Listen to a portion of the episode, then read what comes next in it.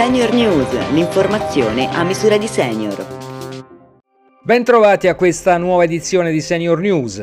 In arrivo il nuovo decreto del governo sul Super Green Pass con una stretta che riguarderà solo i non vaccinati a partire dalla zona bianca.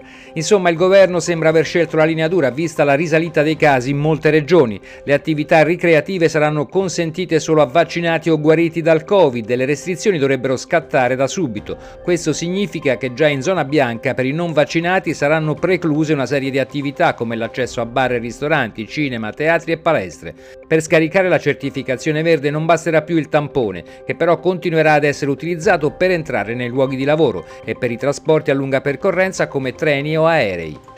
Le malattie cardiovascolari causano in Europa 1,7 milioni di morti l'anno, tendenza confermata anche in Italia con oltre 220.000 morti. Tra le malattie cardiovascolari rientrano le patologie strutturali del cuore, come le malattie delle valvole cardiache, che in Italia sono tra le patologie più diffuse nella popolazione anziana, con numeri destinati a crescere, considerando la tendenza demografica legata all'invecchiamento della popolazione. Ma c'è ancora scarsa consapevolezza. Per questo l'Associazione Cuore Italia ha lanciato un documento che indica il percorso migliore del paziente con malattie valvolari cardiache, come ci spiega Luciana Valente, responsabile relazioni istituzionali di Cuore Italia. Il percorso ideale del paziente con malattie delle valvole cardiache che abbiamo presentato esplora il viaggio ottimale di cura, affrontando le lacune presenti in Italia nelle tappe di sensibilizzazione, rilevazione della patologia, diagnosi tempestiva, trattamento e follow-up dei pazienti grazie al lavoro del gruppo multidisciplinare di medici, pazienti e istituzioni.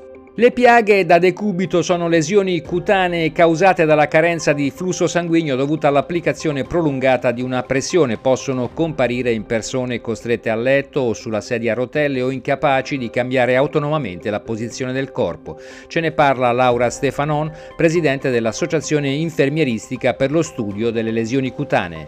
Sono delle ferite della pelle eh, più o meno profonde che possono, che possono incorrere nelle persone che sono affermate ferme, eh, ferme a letto o eh, sedute per molto tempo. Sono delle lesioni che generalmente eh, poi provocano molto dolore e molta disabilità.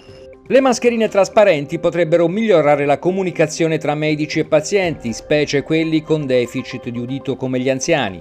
Lo rivela uno studio pubblicato sulla rivista JAMA Network Open, da cui emerge che solo il 20% delle persone riesce a riconoscere l'emozione sul volto di un individuo nascosto da una mascherina standard, mentre la quota sale a più dell'80% quando il proprio interlocutore indossa la mascherina trasparente.